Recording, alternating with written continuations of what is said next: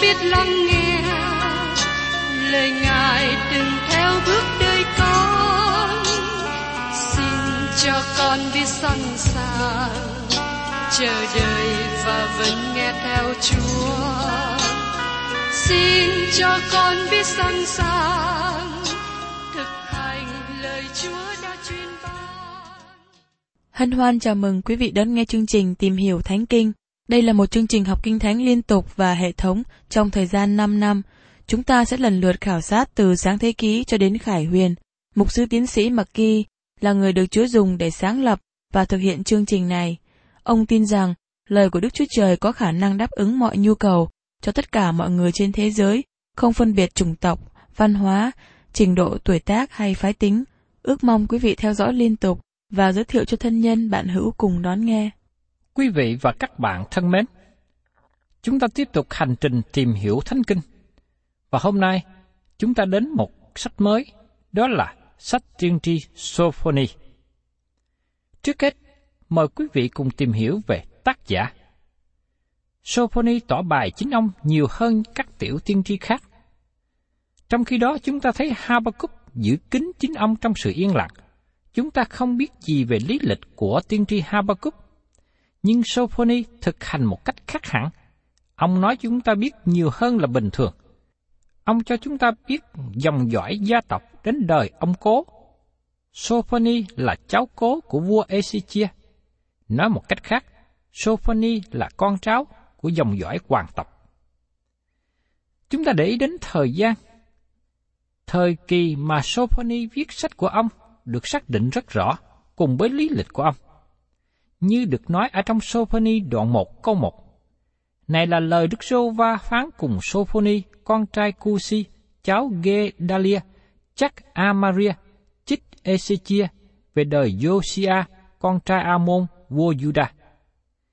Đây là một thời kỳ đen tối của đất nước. Căn cứ vào sự sắp đặt của Kinh Thánh Hebrew, Sophoni là tiên tri cuối cùng trước khi nước Judah bị lưu đày. Ông đồng thời với tiên tri Jeremy và có thể cũng với Miche, nhưng chúng ta không biết chắc. Sophoni nói đến sự cuối cùng của dòng vua David và ông cũng thúc đẩy cho cuộc phục hưng trong thời trị vì của vua Josiah. Đề tài của sách nhỏ Sophoni sẽ không bao giờ thế chỗ cho văn đoạn 3 câu 16 và sách tinh lành văn là sách nổi bật nhất trong Kinh Thánh. Nội dung của sách Sophoni không được biết nhiều, và tôi nghĩ rằng nó cũng không được nhiều người đọc đến. Tôi có thể nói rằng rất ít người nghe bài giảng về sách Sophoni. Thưa các bạn, trong một buổi sáng Chủ nhật mấy năm trước đây, trước khi tôi bắt đầu giảng về sách Sophoni, tôi hỏi hội chúng có bao nhiêu người nghe sứ điệp về sách Sophoni trước đây? Có khoảng 2.500 người hiện diện vào buổi sáng đó, nhưng chỉ có hai cánh tay được đưa lên. Vì thế chúng ta thấy rằng sách Sophoni bị bỏ quên, bị coi là không quan trọng, bị kể ở mức thấp. Nhưng nếu ai tìm biết được đề tài của sách này, họ sẽ rất vui mừng, bởi vì nó có cùng đề tài với sách tinh lành răng. Răng được gọi là sứ đồ của tình yêu thương, và chúng ta sẽ tìm thấy rằng Sophoni được gọi là tiên tri của tình yêu thương. Điều đó có thể khó cho các bạn tin được. Nhưng tôi có thể trích dẫn một câu để giải bài cho điểm này. Các bạn đã quen thuộc với văn đoạn 3 câu 16, nhưng các bạn có quen thuộc với Sophoni đoạn 3 câu 17 không? Jehovah Đức Chúa Trời ngươi ở giữa ngươi, Ngài là đấng quyền năng sẽ giải cứu ngươi. Ngài sẽ vui mừng cả thể vì cớ ngươi, vì lòng yêu thương mình, Ngài sẽ nín lặng, và vì cớ ngươi, Ngài sẽ ca hát mừng rỡ. Đây là một câu đáng chú ý phải không? Do vậy, Sophoni có sự khác biệt một chút với tinh lành răng, vì câu này giống như một hòn đảo nhỏ mà nó là nơi ẩn náu giữa biển bão tốt. Hầu hết những gì trong sách Sophoni nói đến sự khó khăn dữ tợn. Nó hình như là sự thạnh nộ đổ ra. Trong đoạn 3 mở đầu với câu khốn thai cho thành bản nghịch và ô uế làm sự bạo ngược. Có nhiều sự phán xét được nói đến trong sách này. Vì thế, làm cách nào tình yêu thương trở nên đề tài của nó? Tìm bằng cớ về tình yêu thương của đề tài sách này giống như tìm kim trong đống cỏ khô. Nhưng tôi sẽ giải bài điểm này bằng cách nói cho các bạn một câu chuyện bí ẩn. Điều này có thể trở nên một phương cách đặc biệt để học hỏi và tìm hiểu về sách Sophoni, nhưng nó giúp chúng ta hiểu sách nhỏ này. Đề tài của câu chuyện là phía tối của tình yêu thương. Vào một đêm khuya ở khu vực ngoại ô thành phố lớn, một đứa bé gái nằm không yên trên giường. Một người đàn ông với gương mặt trầm ngâm bước vào phòng cháu bé và tiến đến cách nhẹ nhàng. Ngay phút cháu bé nhỏ này thấy ông ta, sự kinh sợ hiện ra trên mặt nó, và cháu gái bắt đầu la hét. Mẹ nó vội vàng chạy vào phòng, ôm tròn nó, đứa bé sợ sệt đưa tay ôm lấy mẹ nó. Người đàn ông bước ra khỏi phòng và tiến đến điện thoại, và gọi một người nào đó. Đó là người sẽ đồng hành. Người đàn ông nói nhỏ để sắp đặt một việc. Người đàn ông này dỗ dàng trở lại vào phòng, lấy đứa bé gái khỏi tay của mẹ nó và dỗ dàng đi ra lên xe. Đứa bé gái khóc nức nở và người đàn ông cố gắng làm cho nó dịu bớt. Người đàn ông đồng hành lái xe thật nhanh, băng qua hết đường này đến đường khác và cuối cùng đến một tòa nhà lớn. Khu vực này yên lặng trong đêm khuya, hầu hết khu vực đều tối, chỉ trừ một phòng ở trên lầu còn mở đèn. Đứa trẻ được mang vào cách dỗ dã đến căn phòng trên vẫn còn mở đèn và đặt nó trong vòng tay của người đàn ông. Người mà ông đã nói chuyện trên điện thoại trước khi rời nhà. Sau đó, đứa bé được trao cho người đồng hành khác, lần này là một phụ nữ.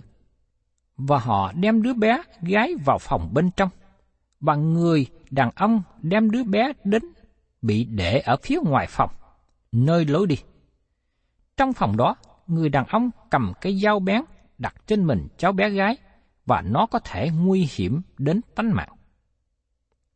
Thưa các bạn, phản ứng của các bạn như thế nào đến điểm này? Tôi hy vọng họ sẽ bắt được tội phạm đã bắt cóc đứa bé này và chịu trách nhiệm về tội lỗi của nó. Nhưng dầu vậy, tôi không diễn tả cho các bạn một hành động mang rợ của một người có tâm trí đê hèn. Tôi cũng không phải kể lại cho các bạn một đoạn đường đời của một người bị nhốt trong tù chờ lãnh án tử hình. Tôi cũng không nói cho các bạn về một người phạm tội hình sự. Trái lại, tôi đang diễn tả cho các bạn hành động của tình yêu thương dịu dàng. Tôi đang diễn tả cho các bạn tình yêu thương được biểu lộ một cách thân mật. Tôi tin rằng các bạn ngạc nhiên khi kia tôi nói như thế. Giờ đây, xin cho tôi bổ túc chi tiết để các bạn có thể hiểu được. Trong đêm đó, con gái nhỏ giật mình thức dậy vì bị đau bụng rất nhiều. Cháu gái này đã bị bệnh như vậy trước đây và bác sĩ bảo cha mẹ trông xem một cách cẩn thận. Khi cha đứa bé gái vào phòng, ông thấy nó đang đau đớn. Ông vội vàng đi ra và gọi điện thoại báo tin cho bác sĩ gia đình và hẹn gặp bác sĩ gấp trước bệnh viện. Người cha dỗ dàng đưa con gái vào bệnh viện và trao cho bác sĩ nó. Bác sĩ mang nó vào phòng, giải phẫu và thực hiện việc cứu cấp. Tất cả những hành động của người cha biểu lộ tình yêu thương dịu dàng, sự chăm sóc tận tâm và quyết định khôn ngoan nhanh chóng. Tôi đang diễn tả về phía đen tối của tình yêu, nhưng nó bày tỏ tình yêu thương thật của người cha. Người cha yêu thương đứa con gái của ông rất nhiều. Dầu trong đêm tối vẫn đưa con mình vào bệnh viện để cứu cấp. Đứa con gái ở trong tay dao giải phẫu của bác sĩ. Nhưng với đôi tay này, tuần sau đó, bác sĩ đem bó hoa đẹp tặng cho cháu gái. Tình yêu thương vẫn được thể hiện qua việc người cha bồng đứa con trở về nhà và giao lại trong tay của mẹ nó. Các bạn thân mến, tình yêu thương đặt trong sự an ninh đời đời và sự an lành lâu bền của đối tượng tình yêu thương. Nó vượt trên những biến chuyển và êm ả tạm thời, hay sự vui sướng hiện tại trên đất này. Tình yêu thương tìm kiếm phúc lợi tốt nhất cho người mình yêu. Đó là những gì mà sách nhỏ Sophoni đề cập đến. Phía đen tối của tình yêu. Chúng ta thường nghe nói về tình yêu thương của Đức Chúa Trời, và chúng ta nghe nói một cách quá đáng về Mỹ Đức này. Nó được trình bày trong một phương cách mà tình yêu thương của Đức Chúa Trời trở nên một phương diện yếu hơn là mạnh mẽ. Nó được trình bày trong phía nắng ấm và không đề cập đến phương diện bên kia. Nói một cách khác, chúng ta được trình bày về một mặt của tình yêu thương. Có một người giảng theo khuynh hướng thần đạo tự do, nói giống như con chim. Ông nói rằng, Đức Chúa Trời yêu thương, Đức Chúa Trời yêu thương, Đức Chúa Trời yêu thương.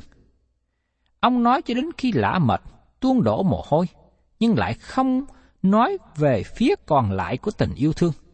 Không nói về phía đen tối của tình yêu thương Đức Chúa Trời. Ông đổ nước tình yêu thương xuống, làm cho nó trở nên bệnh hoạn hơn là làm cho trở nên mạnh mẽ. Nó tạo ra một cảm xúc yêu thương hơn là hành động quan tâm biểu lộ qua đối tượng của tình yêu thương. Do vậy, tôi muốn các bạn chú ý đến phía đen tối của tình yêu thương Đức Chúa Trời. Đức Chúa Trời giải quyết với chúng ta theo nhu cầu của chúng ta. Bác sĩ đại tài đặt tay của Ngài lên bàn giải phẫu. Ngài dùng cái dao giải phẫu để cắt đi những ung nhọt, cắt đi một phần cơ thể đã bị nhiễm bệnh ung thư để ngăn chặn di trùng độc lan tràn ra phần còn lại của thân thể. Ngài cũng làm như thế trong đời sống tâm linh, với các bệnh tâm linh. Ngài cắt bỏ đi những tội lỗi độc hại để nó không phát triển thêm nữa. Đức Chúa Trời cũng giống như hình ảnh của một bác sĩ. Ngài không ngần ngại mà giải quyết những vấn đề với chúng ta một cách mạnh mẽ. Chúng ta cần phải học sự kiện này càng sớm. Đức Chúa Trời yêu chúng ta rất nhiều khi Ngài giải phẫu cũng như Chúa yêu chúng ta khi mà Ngài ban cho chúng ta bó hoa và cây đèn để đem đến sự tươi sáng. Đôi khi bác sĩ đại tài giải phẫu chúng ta mà không cần dùng thuốc chống đau, không dùng thuốc tê. Nhưng các bạn có thể biết chắc một điều, khi Chúa làm điều đó vì lợi ích cho chúng ta. Khi Chúa thấy điều đó tốt, khi đưa chúng ta đi qua những trũng của sự đau đớn, nó đưa đến lợi ích đời đời cho chúng ta Chúa không ngần ngại để cho chúng ta đi qua chủng của bóng tối. Xin nhớ rằng mắt Chúa vẫn trông xem và sự việc xảy ra trong sự tể trị của Ngài. Trong sách Hebrew đoạn 12 câu 6 nói rằng, vì Chúa sửa phạt kẻ Ngài yêu, hễ ai mà Ngài nhận làm con thì cho roi, cho vọt. Sự sửa phạt của Chúa đối với những con cái của Ngài nhằm để rèn luyện. Có một hình ảnh mà Chúa Giêsu đã trình bày cho các môn đồ của Ngài được nói ở trong Tin lành răng đoạn 15, câu 1 đến câu 2. Ta là gốc nho thật, cha ta là người trồng nho, hãy nhánh nào trong ta mà không kết quả thì Ngài chặt hết, và Ngài tỉa sửa những nhánh nào có kết quả để được sai trái hơn. Chúng ta cần nhớ rằng, Chúa của chúng ta đang đụng đến đời sống của chúng ta để tỉa sửa những phần nào không đem đến kết quả. Và việc này gây nên sự đau đớn. Như lời một người đã nói trước đây, người trồng nho không đến gần cây nho cho đến khi ông ấy tỉa sửa. Đức Chúa Cha đến gần các bạn nhiều hơn để cắt bỏ đi những điều gây tổn hại trong lòng và trong đời sống của các bạn. Mục sư Spurgeon, người chú ý đến một câu được viết trên mọc trong trống để xem hướng gió ở một nông trại. Đức Chúa Trời là tình yêu thương. Mục sư đến gặp người chủ nông trại và hỏi rằng, có phải ông có ý nói rằng tình yêu thương của Đức Chúa Trời sẽ thay đổi như gió không? Người chủ nông trại lắc đầu và trả lời, không. Tôi không có ý nói rằng tình yêu thương của Đức Chúa Trời thay đổi như thế. Tôi có ý muốn nói rằng, bất cứ hướng nào gió thổi, Đức Chúa Trời là tình yêu thương. Có thể hôm nay ngọn gió êm dịu thổi đến từ hướng Nam. Ngài đem gió mát đến cho các bạn. Vì Đức Chúa Trời là tình yêu thương. Nhưng ngày mai, Đức Chúa Trời để ngọn gió lạnh thổi đến từ hướng Bắc, đến cho đời sống các bạn. Nhưng Đức Chúa Trời vẫn là tình yêu thương. Các anh chị em thân mến, nếu các bạn là con cái của Đức Chúa Trời và đang ở trong sự đau đớn, xin hãy biết chắc điều này. Đức Chúa Trời yêu thương các bạn, dù rằng sự việc diễn ra như thế nào, Ngài vẫn yêu thương các bạn. Các bạn không thể nào đổi được sự thật này. Sự ngọt ngào và sự sáng liên hiệp với tình yêu thương ở mọi mức độ và hợp lý. Nhưng phương diện này nó không làm cản đi tình yêu thương. Tình yêu thương luôn biểu lộ sự tốt lành cho những người mình yêu. Đó là lý do nó khó liên kết tình yêu thương với sự phán xét của Đức Chúa Trời. Một bản tánh của Ngài biểu lộ tình yêu thương, một bản tánh khác biểu lộ sự thạnh nộ trong sự phán xét. Hai bản tánh này hình như đối nghịch nhau và hình như có hai Đức Chúa Trời. Trong sách của Sophoni đầy sự thạnh nộ và phán xét. Như chúng ta xem ở trong Sophoni đoạn 1 câu 15 và đoạn 3 câu 8. Nhưng cũng có đề cập về tình yêu thương của Đức Chúa Trời, như chúng ta thấy ở trong Sophoni đoạn 3 câu 17.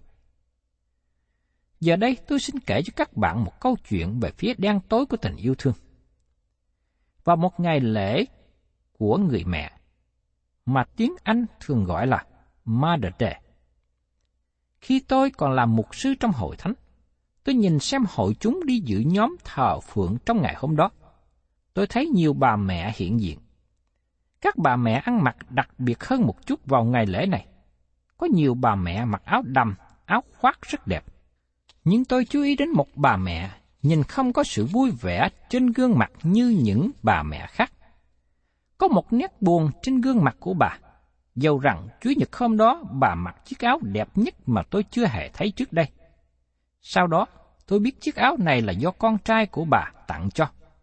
Người con trai này có việc làm tốt ở nơi xa, thu nhập cao, nhưng đứa con trai này chưa phải là cơ đốc nhân. Người con trai này đã không lắng nghe lời khẩn cầu của mẹ anh ta. Bà mẹ cầu nguyện thường xuyên cho con trai mình và kêu gọi bạn hữu cầu nguyện cho con của bà nữa. Tôi nhớ vào một buổi sáng Chủ nhật, bà đến với tôi và nói với nước mắt tuôn tràn. Mục sư ơi, tôi đã cầu nguyện với Đức Chúa Trời cho con trai tôi. Tôi cầu nguyện xin Ngài cứu nó, ngay cả khi Ngài đặt con trai tôi trong sự hoạn nạn hay khó khăn. Tại sao bà lại nói như thế? Bởi vì bà rất yêu mến đứa con trai này. Bà muốn con bà trở nên người tin nhận Chúa Giêsu để được sự cứu rỗi. Bà lo tưởng đến linh hồn và sự sống của con bà. Thưa các bạn, trong sách tiên tri nhỏ của Sophoni nói đến phía đen tối của tình yêu thương Đức Chúa Trời. Ngài là Đức Chúa Trời của tình yêu thương, nhưng Ngài cũng là Đức Chúa Trời của sự phán xét. Sophoni mở ra tiếng vang ầm của sự phán xét, và các bạn không tìm thấy sự phán xét nào được tỏ bài mạnh mẽ, nặng nề hơn trong sách này.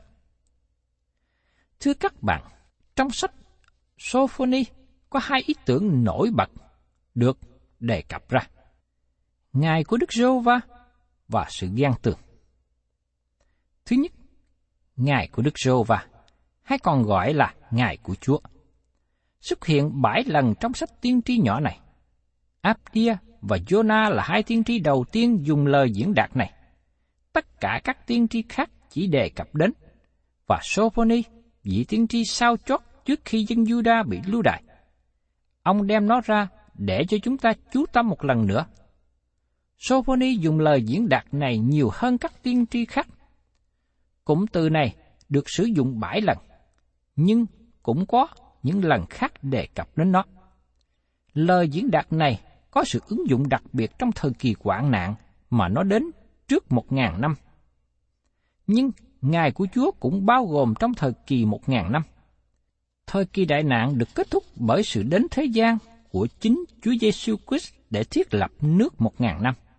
Và tất cả mọi điều đó được bao gồm trong ngày của Chúa. Sự nhấn mạnh trong sách Sophoni trên sự phán xét. Tiên tri Joel mở đầu lời tiên tri của ông để diễn tả về tai nạn cao cao, mà nó giống như ngày của Chúa sẽ đến trong tương lai. Chúa anh nói rằng, ngày của Chúa không có sự sáng, nó là ngày đen tối. Nó là bối cảnh đen tối của tội lỗi con người mà Đức Chúa Trời viết trong những lá thư của sự sáng, câu chuyện tinh lành, tốt đẹp cho các bạn và tôi. Điều thứ hai hay là ý tưởng thứ hai nổi bật trong sách này, đó là sự ghen tương. Xuất hiện hai lần trong sách này. Trong đoạn 1 câu 18 và đoạn 3 câu 8. Đức Chúa Trời ghen tương ở mức độ cao hơn với những gì mà các bạn và tôi thường làm. Sự ghen tương của chúng ta, chúng ta làm những điều xấu. Đức Chúa Trời ghen tương với những người thuộc về Ngài, với con cái của Ngài.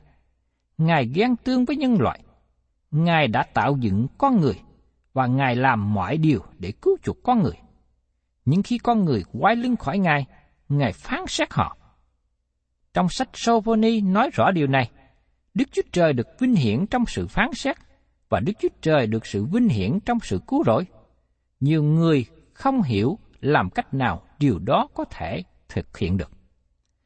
Trong EC trên đoạn 38 và 39 nói đến thời kỳ trong tương lai khi Đức Chúa Trời phán xét Nga Sô. Chúng ta đọc ở trong sách EC trên đoạn 38 câu 16 nói rằng, Hỡi gót, ngươi sẽ đến đánh dân Israel như một đám mây che phủ đất. Thật vậy, trong những ngày sau rốt, ta sẽ khiến ngươi đi đánh đất ta, hầu cho các dân tộc học mà nhìn biết ta, khi ta được tỏ ra thánh bởi ngươi trước mắt chúng nó. Nói một cách khác, Đức Chúa Trời dự định phán xét quốc gia không thờ kính Ngài, và khi Ngài phán xét, Ngài sẽ được vinh hiển. Đây là lời công bố lớn lao mà Đức Chúa Trời tỏ ra cho nhiều người. Nó là viên thuốc đắng để uống vào, nhưng nó trở nên tốt lành cho chúng ta để học biết ý tưởng của Đức Chúa Trời và đi theo. Vì ý tưởng của chúng ta không phải là ý tưởng của Chúa, và đường lối của chúng ta không phải là đường lối của Ngài. Vì thế, chúng ta cần nhận biết và đầu phục Ngài luôn luôn. Thưa các bạn, giờ đây chúng ta để ý và tìm hiểu đến bố cục của sách tiên tri Sophoni. Bố cục của sách này rất là đơn giản. Sách này có ba đoạn và có ba ý chính tại đây. Thứ nhất, sự phán xét của Juda và Jerusalem trong đoạn 1. Thứ hai, sự phán xét của trái đất và tất cả mọi nước trong đoạn 2 câu 1 đến đoạn 3 câu 8. Và thứ ba, sự phán xét được cất đi, nước trời được thiết lập trong đoạn 3 từ câu 9 đến 20. Như thế, khi tôi và các bạn nhìn xem bố cục của sách tiên tri Sophoni, chữ được nổi bật mà chúng ta cần ghi nhận đó là sự phán xét. Nhưng xin chúng ta nhớ điều này, trong sự phán xét của Đức Chúa Trời, Ngài có sự thể hiện tình yêu thương. Và tôi cùng với các bạn tìm hiểu chi tiết về điều này trong phần còn lại của sách tiên tri Sophoni. Thân chào và xin hẹn tái ngộ cùng quý thính giả.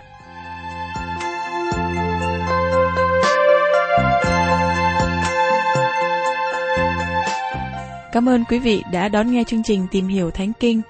Nếu quý vị muốn có loạt bài này, xin liên lạc với chúng tôi theo địa chỉ sẽ được đọc vào cuối chương trình. Kính chào quý thính giả.